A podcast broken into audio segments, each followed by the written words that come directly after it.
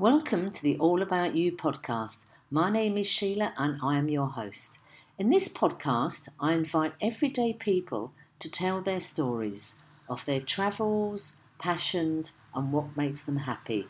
So if you have a story to tell, please contact me on All About You podcast at yahoo.com and let's tell your story. So now for today's conversation. Welcome back to the All About You podcast, and this is the second part of my interview with Louise McLaughlin, who found out that she was donor conceived. Louise, you've mentioned that you've met your sister Jess and you've now met your biological father. Can we just go back a bit to talk about that first meeting with Jess and then I'm, I'm guessing the decision for both of you to actually start looking for your biological father? Yeah, so I met again, you know, this all happened with Jess four years ago or so. And like I said, I think it was obvious that we were kind of on the same page, looking for the same thing just from our first message exchange. Um, but yeah, we met in uh, London Waterloo station. And it's funny, you know, I always think of myself now that I know her better. I think of her as kind of the the more shy of us. And I tend to jump into things feet first. But I was terrified the day we met, you know, and I remember we were both texting each other and I was like, I'm gonna get sick. And she was like, I'm gonna like we were just, yeah, absolute messes, I think. And I get there first. And for everyone familiar with Waterloo, you know, there's that big central clock kind of hanging down from the the ceiling in the center. And I stood there, I was like, I'll meet you under the clock. And then I was like, what? Why am I meeting someone in the busiest station in the UK under a clock, which is literally in the middle? Because everyone's rushing, everyone's running, everyone somehow looks like they're making a beeline towards you. And I was seeing women who could have been in their 50s, and I was like, is that Jess? I'd see like a man, I'd be like, is that Jess? like my brain was just seeing her face and everyone. And it got to the point I was like, I can't do this. I need to, I just need my back against something, you know. So I like run over, I put my back against like boots or WH Smith or something. I text her, I'm like, I moved. And still like people are just rushing past me. I'm like, I just, I'm, I'm just so overwhelmed. You know, those like advertising signs that are like rooted to the ground. They're like slightly taller than a person, and they kind of they're not digital, but the the sign kind of rotates and moves through. I just hid behind one of them, and I was like trying to calm myself down. And then she texted, and she was like, "Oh, I'm here." And I like looked out, and she was like walking towards me. I was like, "Well, she didn't see that." And then it turns out we went to dinner and it turns out she had seen it. She had approached from the side I was hiding behind and seen me kind of crouch down and was like, that's not going to be the first time I see her. I'll just preserve her dignity and do a little loop. so, but that was actually the first time she saw me, was like hiding, which is just so out of character. But I guess it just like shows how overwhelming. And I just like, I remember again, you know, this high pitched voice that I had when I was telling my flatmate about all of this it just seems very unique to this whole situation. I just remember I was talking and talking and talking and trying to fill this silence because I was like, if we don't get on amazingly, you know, all of this is ruined. And she was just going the other way. She was quite shy and kind of trying to absorb everything. So I was just chattering away and she was listening. But then we get to the restaurant, we sit down, and all of a sudden we're just on the same page and we're just having this conversation. It's just so honest and lovely. You know, she's talking about her parents and how she knew and when she decided she wanted to find siblings and i'm talking about that. And i think the waitress came over maybe five times kept trying to take our men our um, order. We were like sorry haven't even looked at the menu. And in the end she was like you call me you call me. But that's how easy and free flowing it was.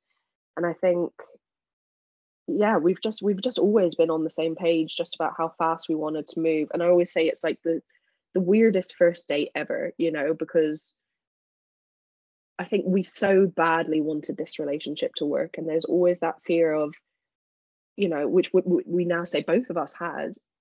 You've looked for this for so long, and the fear is, do you find it and then not like each other, or do you find it and you like them and they reject you? You know, and is that worse than never finding anyone? So I think we were both eager to move forward with a relationship, but both very wary of what that rejection might feel like. But yeah, I mean, it, it was great. I think I I said I love you to her within two months or something, and she didn't say it back for another five, which again is very funny. Like it's very like a first relationship where you're kind of you don't want to be that the one in the relationship who says it first. God forbid they don't say it back, and she didn't.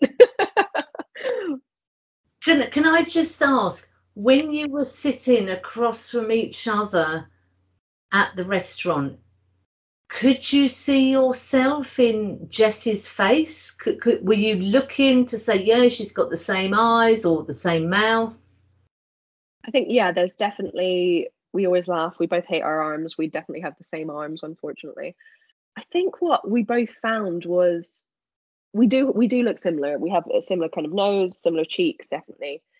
But it's more the facial expressions, which is fascinating to me because you wouldn't you'd think you kind of absorb them from the people that you see you know you think you'd mimic your parents or your siblings but yeah there there's times that we will pull a face or we'll make a gesture and we'll go shit that's me you know and that's that's what's really interesting to me. And then i think i can't remember so her boyfriend observes that more i think it's different when you're kind of facing someone and trying to see yourself but obviously he will look at both of us side by side sometimes and he says that the gestures and I think like the laugh or something, he'll definitely see things that kind of make him mentally take a step back and go, wow, that's kind of bizarre. So we've gone now from you meeting Jess and you obviously get on and, and you're both so happy that you've got found each other and you've got the connection and you get on because mm-hmm. even normal families often don't get on. So that's great.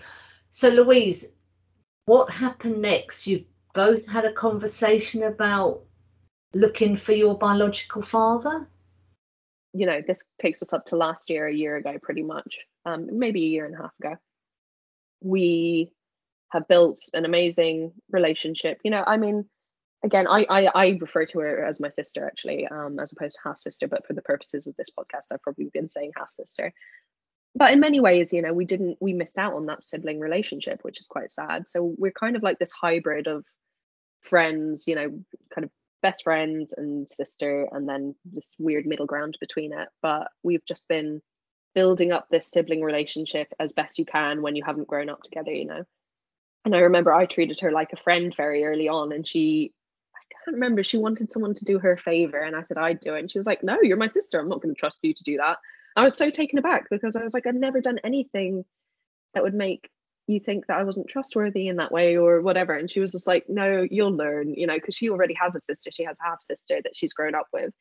So she's kind of like almost teaching me how to be a sister at times. She's like, you you tell your sister off, you're brutally honest, you know, you slag them for this, you tease them over that. And that's been kind of a fun process. I kind of like nudge that line with her a little bit. I'm like, how much can I tease her? Like it's it's funny kind of learning to be a sister. But yes, yeah, so we're three years into this relationship. And I don't know why. I don't know what triggered it.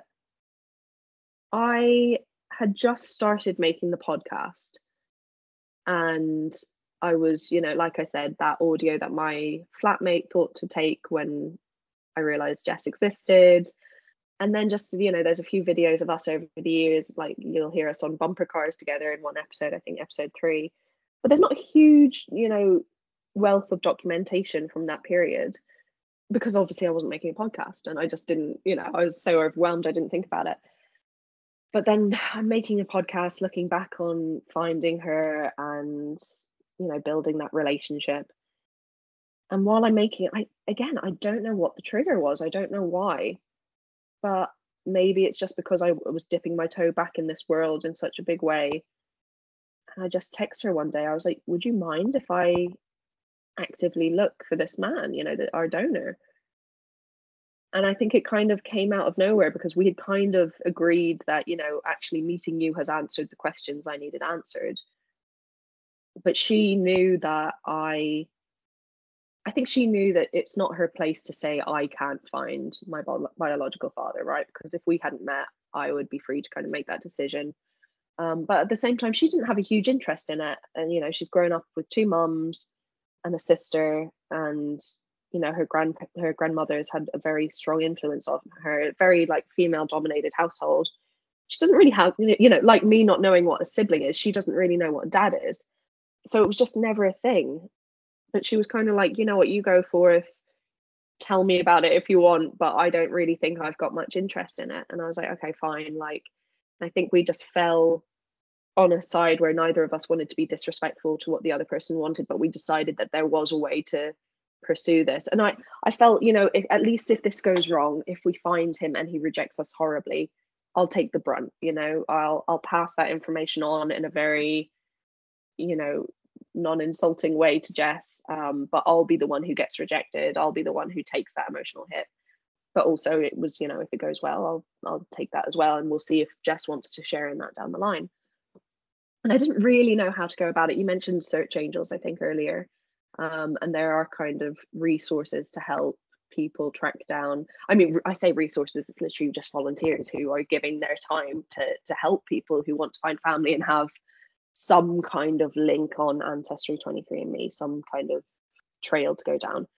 And I think within two weeks of me asking Jess, would she mind if I looked for him, and me literally just sitting on how we would do it, I got a match on 23andMe that was close enough for me to realize I got it when I was out at dinner at my friend's house and it just popped up and straight away I was like this is the match.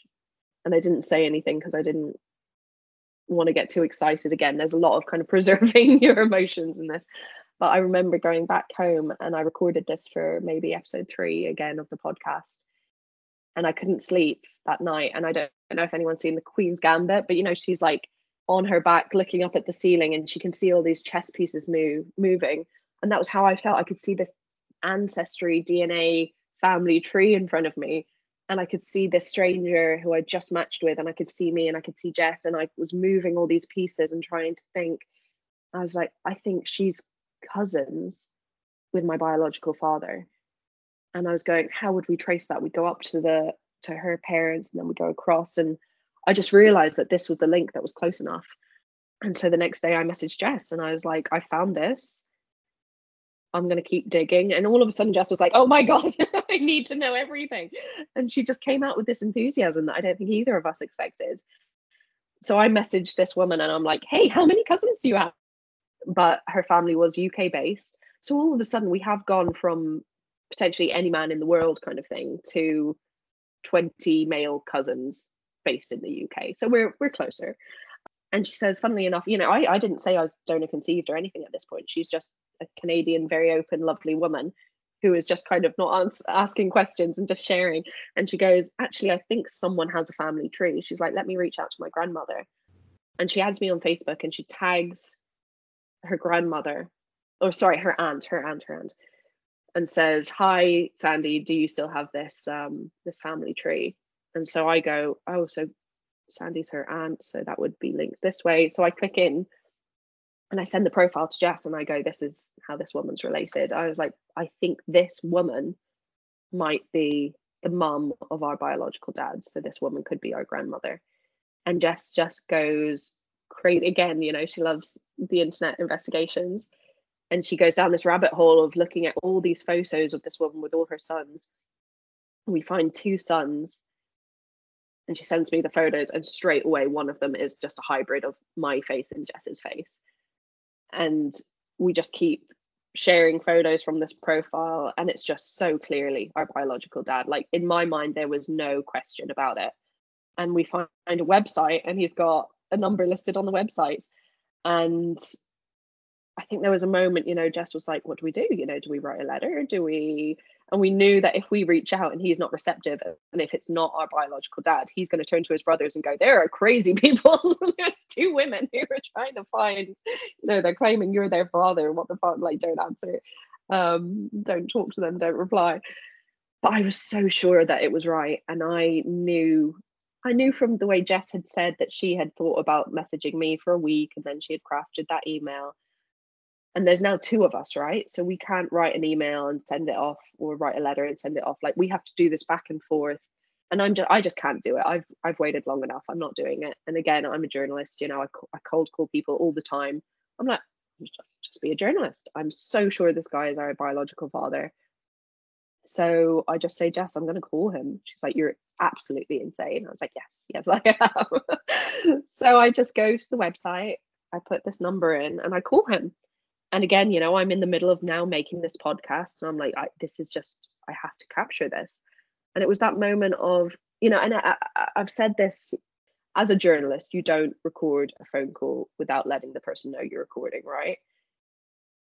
So, from a journalistic point of view, this was over the line, really. But I really, I, I wasn't really thinking of the podcast, if I'm honest, at this point. I knew it could be the only time I ever spoke to him and only uh, the only time I ever heard his voice. And I also just wasn't able to listen in. And I just thought she has a right to also hear his voice and also share this moment.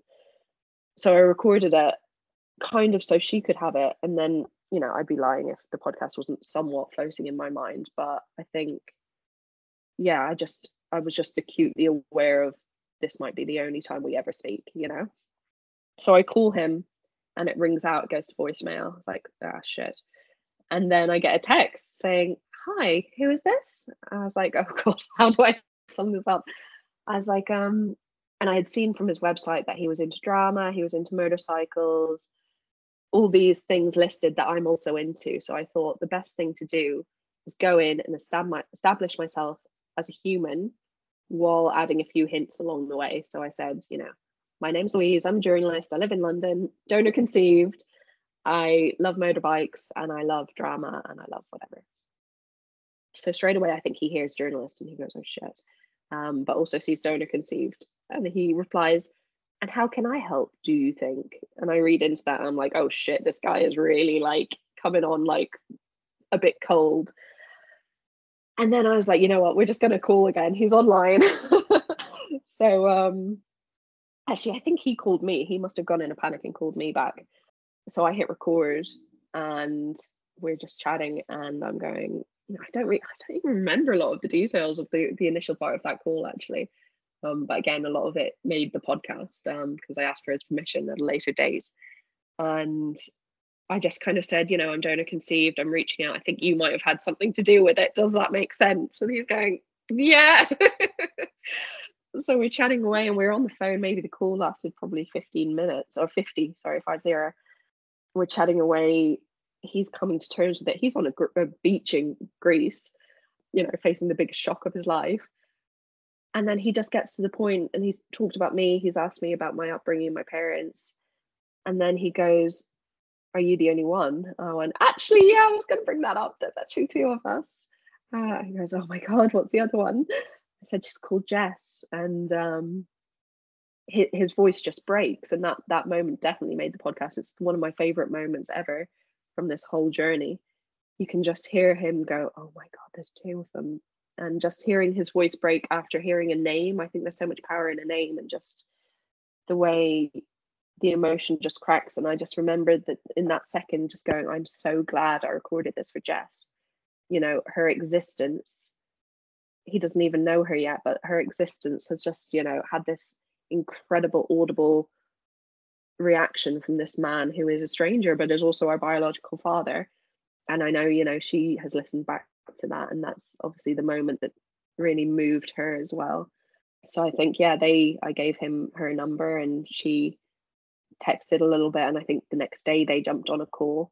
And then this was all in pandemic times so difficult to meet up but i think kind of a month later or so i think it had kind of all the restrictions had loosened a bit, we uh, met outside and had a picnic. And um, I say that I love motorcycles. You know, he took me on the back of his motorcycle, and Jess loves outdoor swimming, which um, the two of us did as a bonding experience. And it turns out he loves outdoor swimming as well. So it's literally like we make jokes, but it's literally if you split him down the middle, you get me on one side and her on the other. You know, she's very creative and loves the outdoors and loves, you know, kind of hippie-ish things, you know, she'll dress that way and loves nature in every form.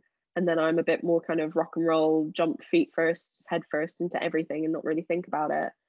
And that's just yeah, it's it's just so obvious where we've got certain things from. It's really fascinating. It's that like nature versus nurture thing. But because of the pandemic, we've met him maybe three times so far so definitely still very, very, very early days. We have a WhatsApp group. But yeah, people ask how I see him. Like I just I think without I don't think this will be hurtful for anyone to hear, but I don't view him as a father because I have a father. I have an amazing father who I love so deeply. I kind of view him as a quirky uncle who looks creepily like me. but I do find that because, you know, he's not the man who brought me up, he's now in this weird middle ground role. I do find that I kind of tell him things that I wouldn't tell my parents, like things like someone I'm dating and I wouldn't necessarily want my parents knowing certain details or you know I've got drunk with him before for example and I would never really get drunk around my parents so it is just this really weird middle ground of just kind of working out what our relationship is and what role we have in each other's lives but it's yeah very early days but it's been it's been amazing so louise can i just ask you was he waiting for that phone call, do you think? Has he ever spoken about that? So, the really interesting thing is that he has been so happy to have been found by both of us. You know, he, he loves it, he embraces it. Our WhatsApp group, named by him, is called The Miracle. You know, he's just so about it. But he never thought about tracking us down. I don't think he ever knew that there are resources out there. He never signed up to 23andMe, never signed up to Ancestry but I think from his point of view as well, we we we don't have a definitive number from him on how many donations he made. We reckon there's probably around 30 of us waiting to be found. So, you know, me and Jess and 28 others potentially. Could be higher, could be lower. So I think from his point of view, from any donor's point of view, especially sperm donor, where you can, you know, get those numbers up a lot more, there's always a fear of, you know, if I sign up for a DNA test, do I suddenly have 30 kids? so I think for him, it's kind of, you know, two is manageable. But yeah, it is it is an interesting exercise or a thought experiment when you think about it. Is, you know, again, he's been so happy to find us, but he was never I truly believe he would never have made that first move, which is interesting the whole story, Louise, is a roller coaster. I think that is the only way. And, and I'm listening to your story. You actually went through it, and I feel it's a roller coaster. Can we talk about your decision to make the podcast? Because you talked about making the documentary for Channel 4, but we have got the podcast, You Look Like Me. Can, can we cover some of that, please? Yeah, so I I had wanted to do it for a while. Like I said, you know, I have only been speaking out about my personal experience for maybe six years. I wrote an article after I found Jess, which was my first time being open and public about any of this. And it didn't go viral, but it went viral within the DC community, if that makes sense. So I went from never talking about this openly to people from all around the world reaching out and going, you described what I could never put in words. I completely feel the same way. You know, the mirror moment that I alluded to earlier came up where people were like, oh my God, yeah, exactly. That's exactly what I do. It's so validating to hear someone else say it.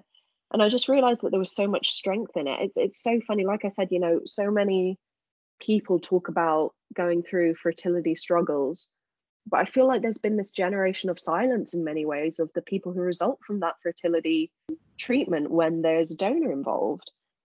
And people underestimate the age that we're at. You know, I'm 30. There are people who are advocates in this space who are 40, 50. Um, you know, the first IVF baby, Louise Brown, I think is 13 years older than me. So she'd be 43 at this point. You know, we're older than people think we are and I just thought that there was such power in telling that story. And so many people reached out and they said, you know, I'm not allowed to tell because my parents told me not to tell, but I wish I could share my story like you've shared yours.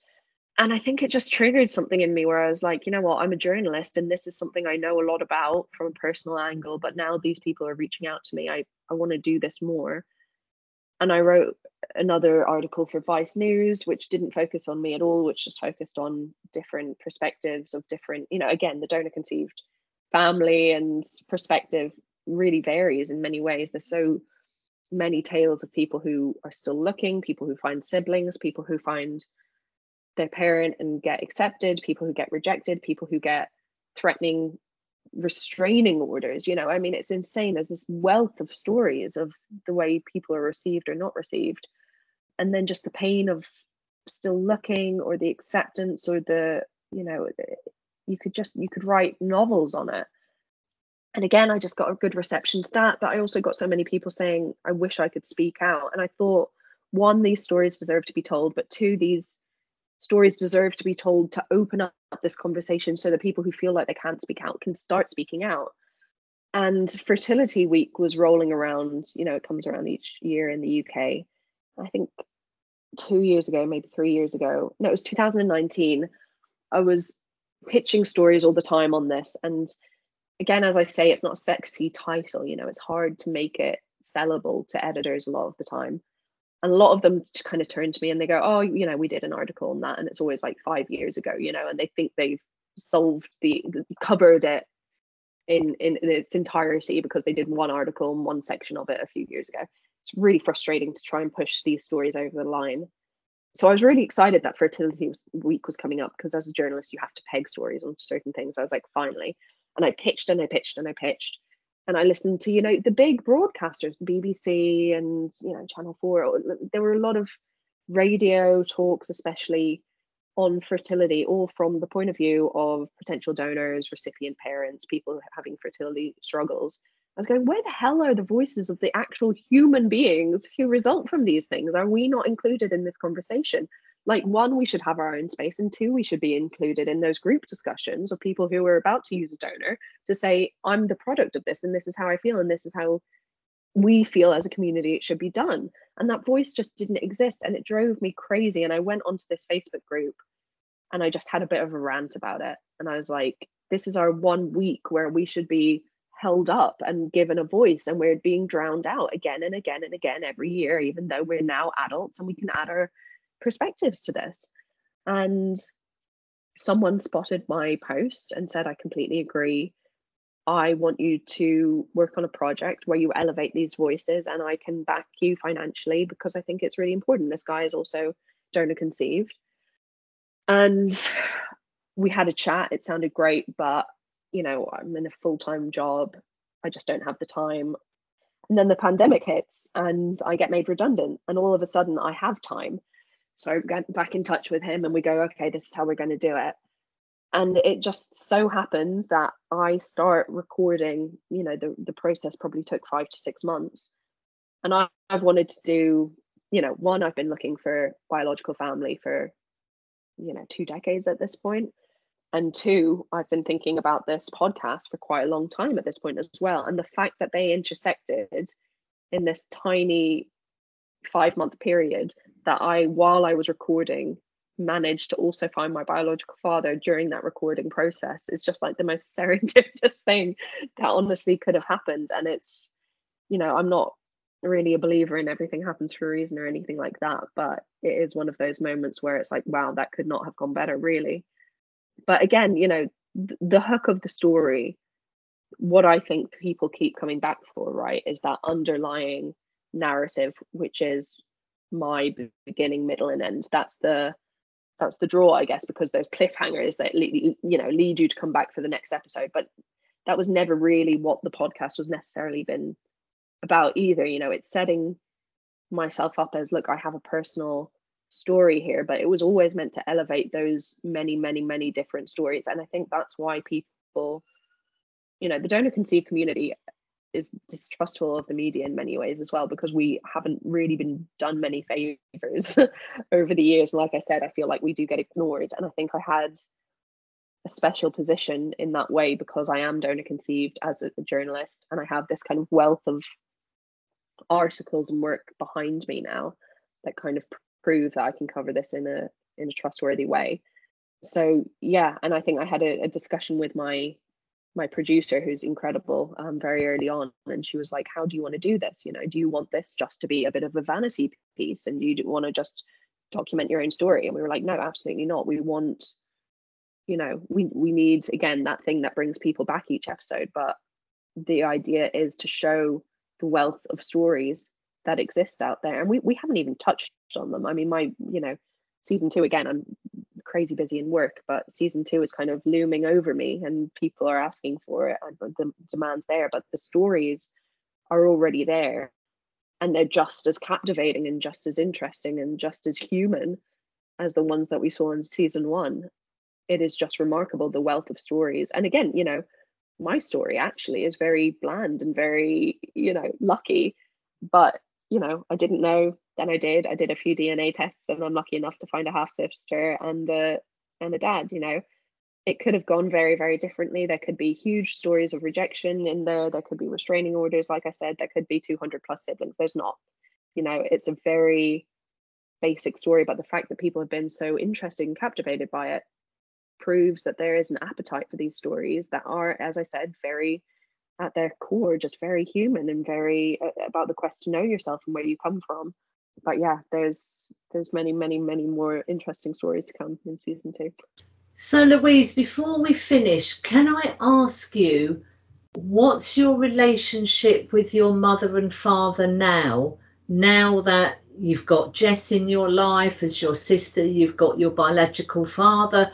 What's your relationship with your family now? H- have you sort of kept them in the loop of what you've been doing through your journey? Yeah, absolutely. I mean, I interviewed my mum and dad actually for this podcast. I interviewed her kind of again to relive that kind of initial conversation where she told me the truth, age 13. They have met Jess, they think she's wonderful you know, the night I found Jess when I was being recorded by my flatmate, I made the decision to call my mum that night and tell her. And she was wonderful. You know, she she was so happy for me. She said, I know you've been looking for this for so long. I'm delighted. I was a bit of a coward. I made her tell dad because I think again, you know, that guilt still hangs over me. I was like, I think every discovery on this road in my head is a reminder to him of you know the fact that he and it's a reminder to all of us i guess that he's not my biological father and i don't you know that's it's that's still a sore spot i guess for all of us. It's still sad you know. But they've been wonderful. They adore jess as i said. And the reason i wrote the article when i met jess is because i don't want to have a wedding or whatever those big future events may be in my life where my family meets her and I pretend she's a friend. You know, I want to really honor the relationship that we have. So that was a no-brainer for me.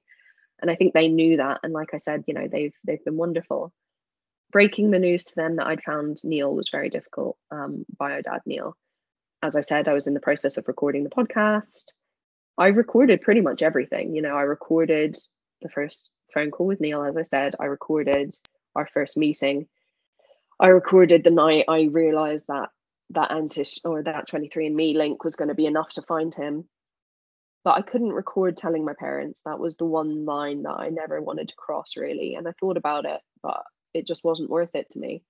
I recorded myself before i spoke to them. I recorded myself kind of pacing around in my room going this is what i'm going to tell them worrying about what they might say worrying that i was going to ruin my trip home and ruin you know any events that were coming up. I think my mum's birthday was maybe the next day, and I was really afraid that I was going to ruin that, but I physically couldn't keep it in. So I'd found out, I'd found him kind of a month previous. I hadn't been able to travel home because of the pandemic, and then restrictions loosened again. So I'd kept this secret and had just been gnawing at me. I think mum kind of didn't get why I hadn't told her, but firstly, I wanted dad to know either before she did or at the same time at the very least but to me that was just not a conversation that i could have over the phone you know? I needed to be there to physically hug him and say and i had met neil at this point we had met once. I wanted to just be able to look him in the eyes and say he's not my dad. You're my dad. If anything this has reinforced that 10 times more you know? And it's it's a really funny line to walk. I feel like i always try and do these podcasts with the presumption that no one will listen but also being respectful of the fact that they may listen and I don't want to tell anyone's story for them. Um, and I don't really want to define a relationship as one way or another, but obviously, you know, it's important to the narrative. And I feel guilty for Neil for saying he's not my dad. But then I feel guilty for my dad for finding Neil and saying that I get on with Neil. And I feel like it's always this juggle of like emotional juggle and gatekeeping again of like trying to protect everyone involved, even though both of those parties chose to go down this road and I didn't. You know, I'm the only one, I'm the only person here who didn't make the decision to go this donor route. And yet I'm the one juggling everyone's emotions all the time. Um, and I think that's something that DC people do complain about all the time. You know, it's just they're constantly on the lookout and like babysitting people's emotions when they're the ones who didn't make this choice. Anyway, yeah, dad was upset, obviously. I cried, dad cried. It was hugely emotional. But no, both of them are fine. I don't bring it up. They haven't seen photos of him. I don't know if there's going to be a meeting in the future. Again, you know, I'll have big life events. I would imagine if I get married, Neil will be invited, and obviously my parents will attend. And I don't know. I have no idea what that would look like. I mean, my dad and Neil are very different people. Um, I don't. I can't even imagine that. I mean, that to me is the most sitcom moment that could ever exist. I I have no idea. But yeah, they know and they are respectful of it and they are understanding. It's it's still it's it's a sore spot still, but they've been wonderful. Louise, I'm exhausted just listening to this poster of a story. But now you're saying you are making a season two of You Look yes, Like yeah. Me. It's it's in the works. It's developed. The the episodes are pitched out. It's not physically recording yet, but it it will when my when my work dies down a little bit. It kind of it's going to nod towards as i said you know my all my records were destroyed and then there was a law change and there's been a big law change in 2005 in the uk where people people's records were actually kept for the first time legally and that came about because of donor conceived advocates who are donor conceived themselves and put themselves forward and made that law change and helped that happen and i think it's disingenuous to kind of do a UK based podcast around that without kind of nodding to them and speaking to them. So it's going to look at the advocates who've changed the way and paved the way before I even added my voice to this. I said, you know, we have a generation of people willing to speak, but again, there's older generations who have done a lot more and you know made tangible differences in this um in this sphere. So I want to talk to them, and then there's you know there's the darker side of it. There's fertility fraud. There's doctors who have inseminated women with their own sperm instead of donor sperm. And there are you know the donor conceived people who are the result of that who speak out. Um, so there's going to be light and dark in it. Um, obviously my story in many ways has kind of not come to an end but got answers um, who knows what might crop up while i film or while i record but I think this this second one is going to be kind of less about me and more about even more of the stories that that exist out there. Well, that's certainly something to keep us waiting for, isn't it? Hearing about season two. Louise, thank you so much for agreeing to do the podcast. Congratulations on your podcast, You Look Like Me. Louise, thank you so much for sharing your story, the emotions, the ups and downs, the doubts. Louise, thank you. Thank you. Yeah, no, it's been great. Thank you so much.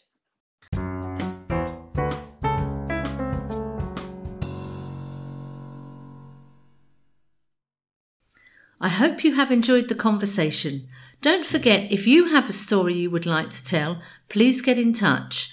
My email address is allaboutyoupodcast at yahoo.com and thank you for listening.